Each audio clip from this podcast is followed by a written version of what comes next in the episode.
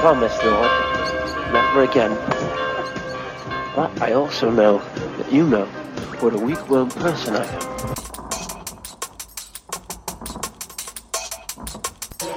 Regret this, Lord. I'm a wonderful person.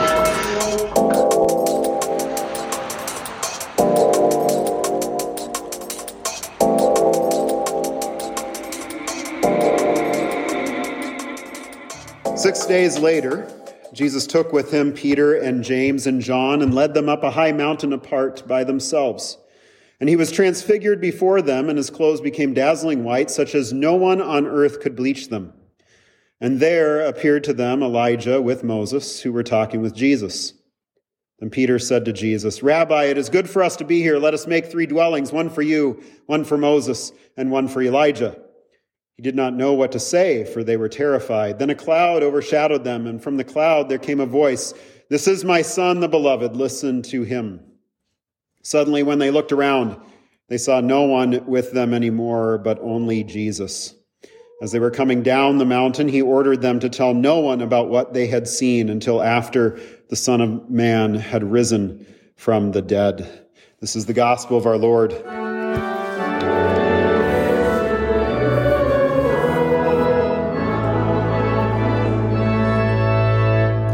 Be seated. Let us pray. Gracious God, send forth your Spirit by the power of your word to create faith, to forgive sin, and to grow our love for you and for one another. Amen.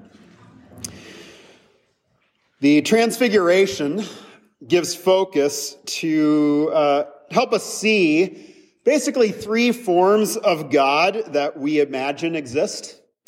And the majority of the world, and I say the majority of the world, I, I mean that includes you, that includes me, that includes uh, fa- our family, friends, neighbors, dentist, bartender, mechanic, uh, bellboy, whatever. If they know God at all, they, they know Him actually in one of two ways of these three mostly, uh, and that's either Moses or Elijah. Now, Pastor Chris and I talk about the Moses God quite a lot with you. That's the law. That is the thou shalts and the thou shalt nots. That is uh, the checklist. That's this uh, do this and you will live. Right? And uh, it's something to aspire to for many of us. Oftentimes, God then just ends up on the shelf next to Dr. Phil in the self help section of if I just make this list, it'll be okay. And what usually comes from that, and Pastor Chris and I hear this quite a lot, is, well, I've never really done anything bad. Oftentimes. Uh, and the good of it is that uh, the law comes to us and says that there's an eternal law. That God has spoken to us from all eternity and he's brought some expectations, some understandings. In the, in the Hebrew, it doesn't, it's not read as the Ten Commandments, it's read as ten words, ten things that are spoken by God to us, right? And so that's good. We kind of know, well, God has something to say to us. Here's a list, right? The bad part is, is that uh, either one, we can assume that we can be our own savior, right? Well, I've never murdered anybody. I'm good. I've really wanted to, but I never have. Right? Wives, I'm speaking to you. Husbands, you mostly know that you're lucky that she doesn't use the pillow in your sleep sometimes, right? I, I just know that because I'm thankful my wife hasn't killed me more often than not. Um, the other side, though, is, right, the never measuring up. The seeing that list and never making it. Right? Or am I the only one? I guess I'm the only one. I don't know.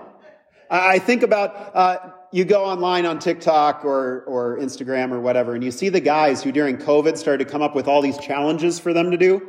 Uh, like one of the ones that I that I saw, that I was reminded of that I've only seen like 10 billion times, is, they they taped a, a solo cup to a dart, and they had the dartboard on the floor, and one of them threw the dart with the solo cup with the goal of it landing in the bullseye, and the other one chipped a golf ball, and the hope was that it would land in the bullseye, and then the golf ball would land in the cup. And they just show them doing that, right? They don't show the 10 billion times that they missed, right? The law comes to us and it will tell us, well, there's this list and you're not doing a great job of it because we can sit here and go, well, I've never murdered anybody. I've never stolen anything of great or great value. I haven't cheated on my wife. Um, I never tell any lies that are really, really that bad. Um, but then you get to the coveting one, right?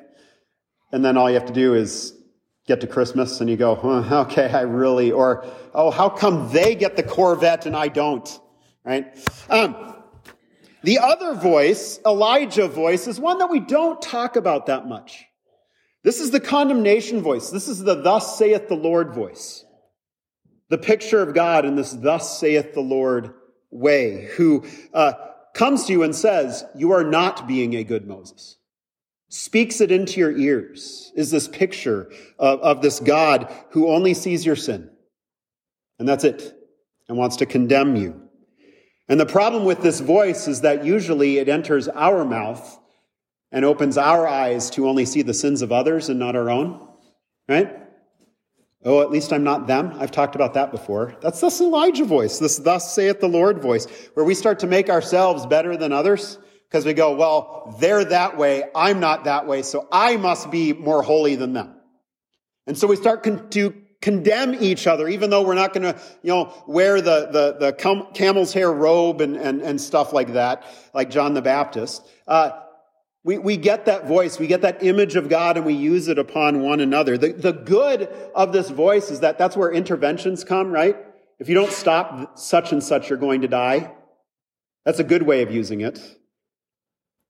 You know, this calling out, this turning people back to God, like John the Baptist, where he sees a lot of fruit from that. The bad is the fact that it's sin focused, it's condemnation focused, it's disaster focused, it's focused on you better get better or else. And this leads to eventually uh, divisions, struggles, fears, and even hatred, both of God and the church, because it's a voice often heard by people. Well, God knows this, and so at the transfiguration, Christ is manifested in, in all his glory as the only Son of the Father, and who else shows up? Moses and Elijah, right? And Peter sees this, and he wants to build a shrine. He wants to build a temple. He wants to build a tabernacle. He wants to build tents. Not only for Jesus, but also for who? Moses and Elijah. Peter's there holding on to the old ways. He wants to return to the old ways. I always have this picture of him. He, he imagines the Greek pantheon of gods. He, he imagines a new Mount Olympus, right? That's where the gods are. Just go up there. And unfortunately, we're putting Moses and Elijah on equal footing with Jesus. And so what does God do? He descends in the cloud and he speaks and says, No, you listen to one person and one person only, and that is the Sunday school answer Jesus. And their eyes are opened, and all they see is Jesus.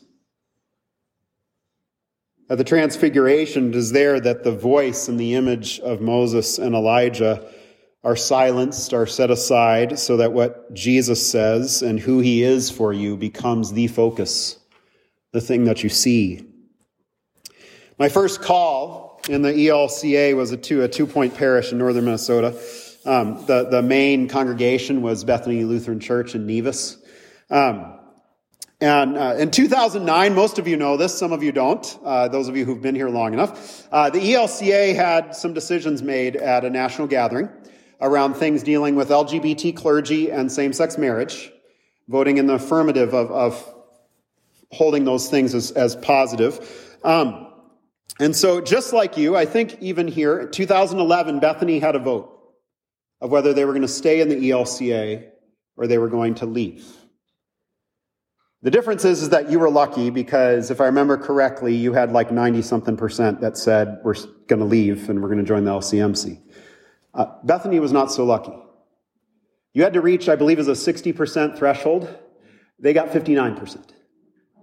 And so they stayed in the ELCA. But guess what happened? 59% of the church left. A church of 300 and something people on a given Sunday almost two thirds of the church said, We're going to go start our own church. Which they did. They started a, an LCMC congregation just down the highway. It's pastored by my best friend Tim. Hi, Tim, if you're watching. I know you're not because you're working. Um, but they started their own congregation. This vote, this division, this decision led to a split in the church, but it wasn't just a split in the church. Mind you, this was a town of 350 people. It led to a split in families. At my church, I had parents who stayed and children that left, and children that stayed and parents that left, uncles and aunts that stayed or left. Even, even couples that, well, we'll go to this church this Sunday, but then we'll go to this church this Sunday. Because one wanted to stay and one wanted to leave. Plus friendships of decades. I'm talking 50, 60, 70 years fractured and broken because of these decisions, leading to, to divisions and animosity and anger and hatred in a little town of 350 people.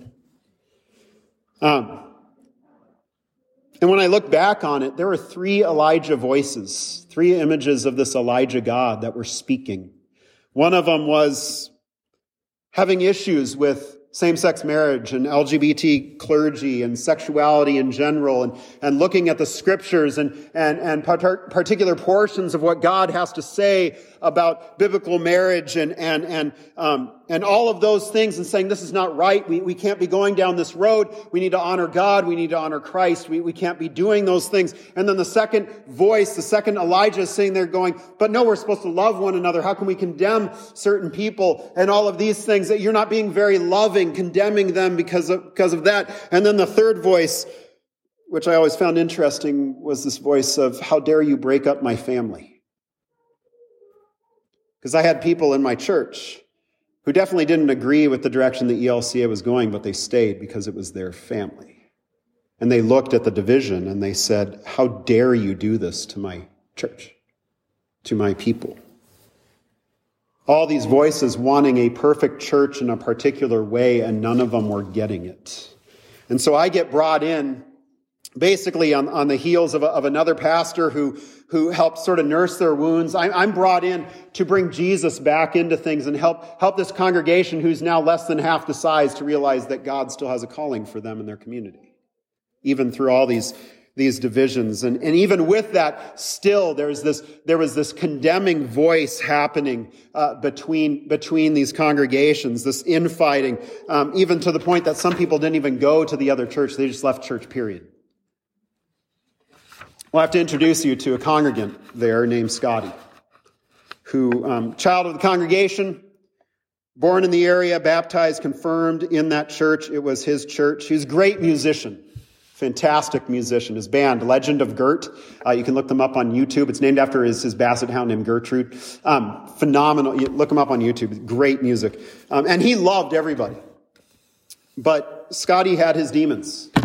He had mental health issues, anxiety and depression that he'd had since he was a child, um, which led to addiction problems, which led to rehab.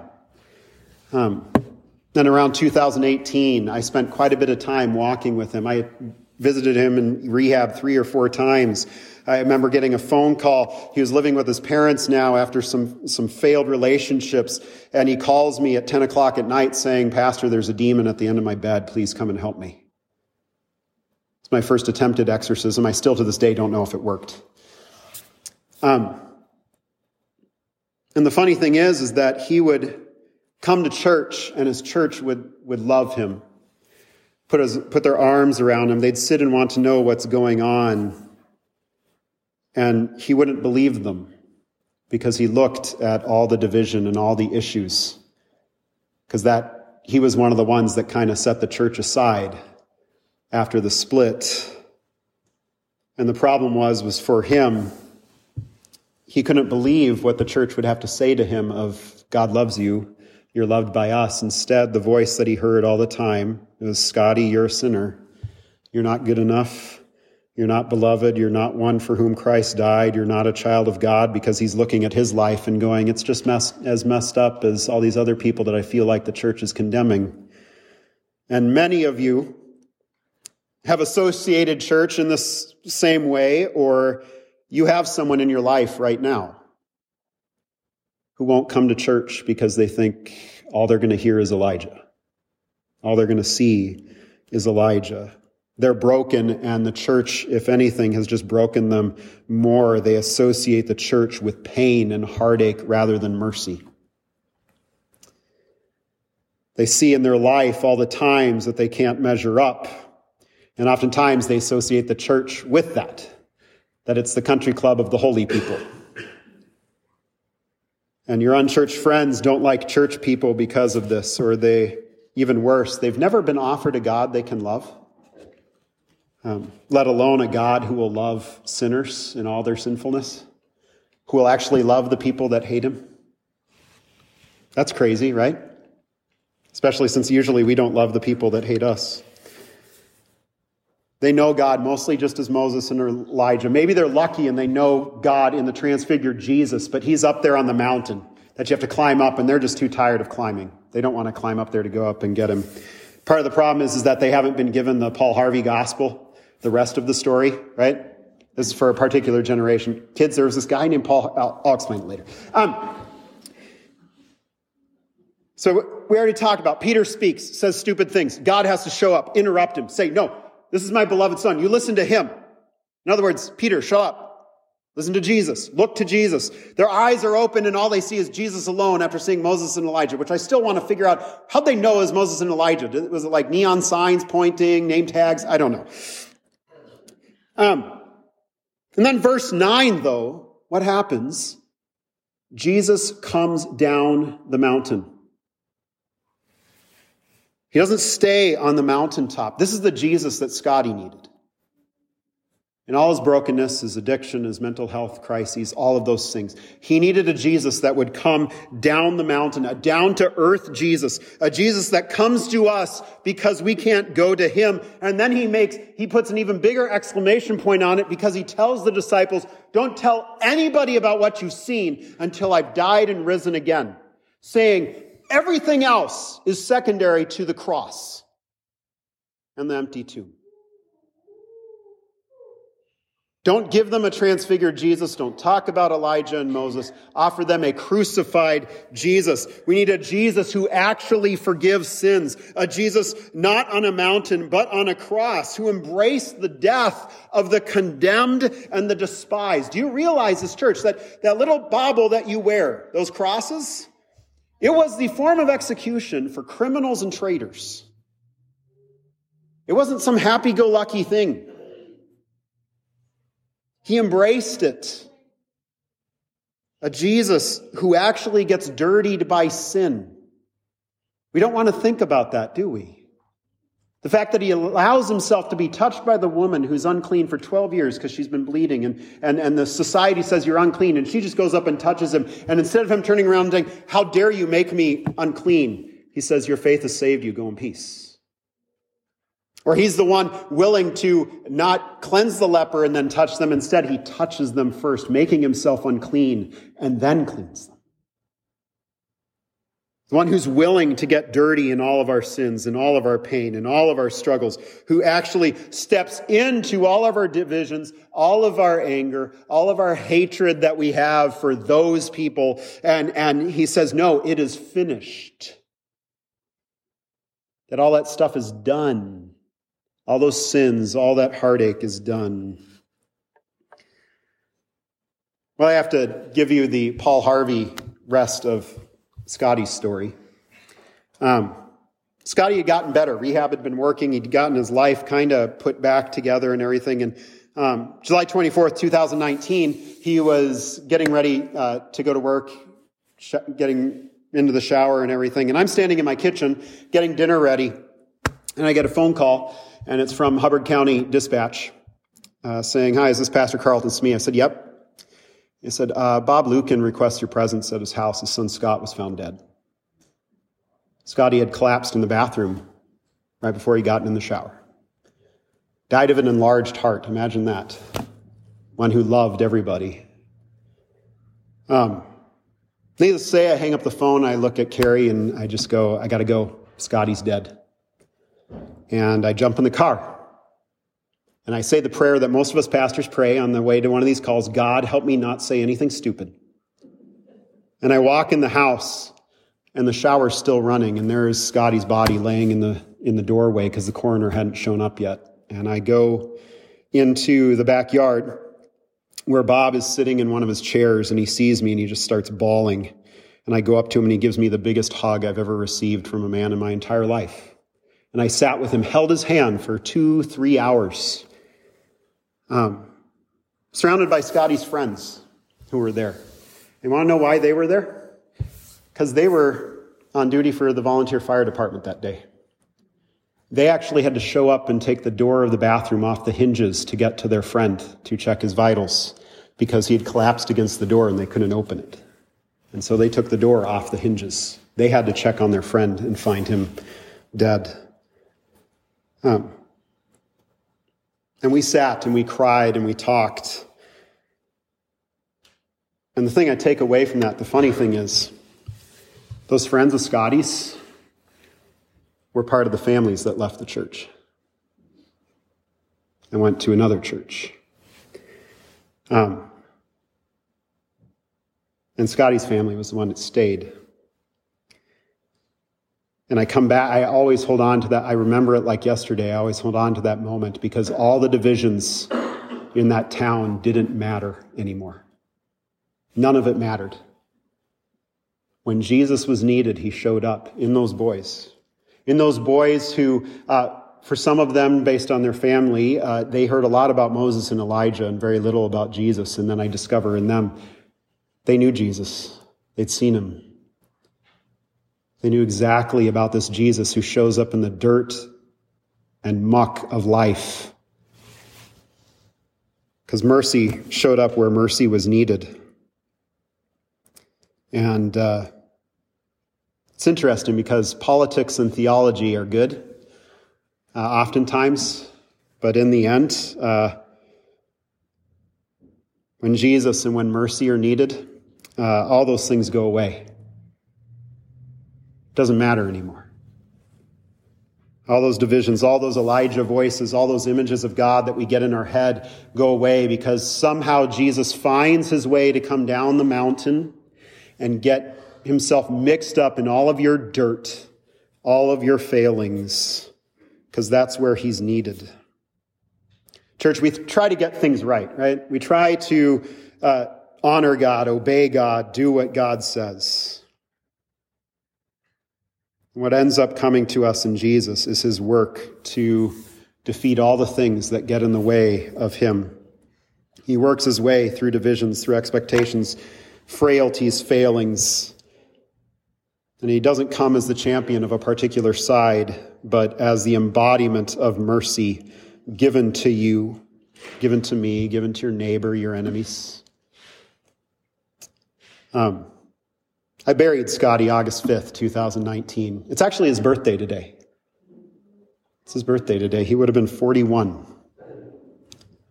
This is biggest, one of the biggest funerals I ever done. There's probably 500 people there from both congregations were there to honor Scotty. That's the Jesus we need of the Transfiguration. The Jesus who comes down the mountain to step in with mercy where we've gotten so sucked into Moses and Elijah stuff. So, church, look to Christ today. Because we're not beyond those divisions. All I have to do is ask you who you're voting for. Don't look at Moses or Elijah because there you're not going to find very much mercy. Look to the beloved one, the one that comes down the mountain to purchase a people by his blood on the cross, to lead, to save, to make new birth in you. Because that's what he has come to do in all of his work, in all of his glory, in all of the dirt. Thanks be to God. Amen.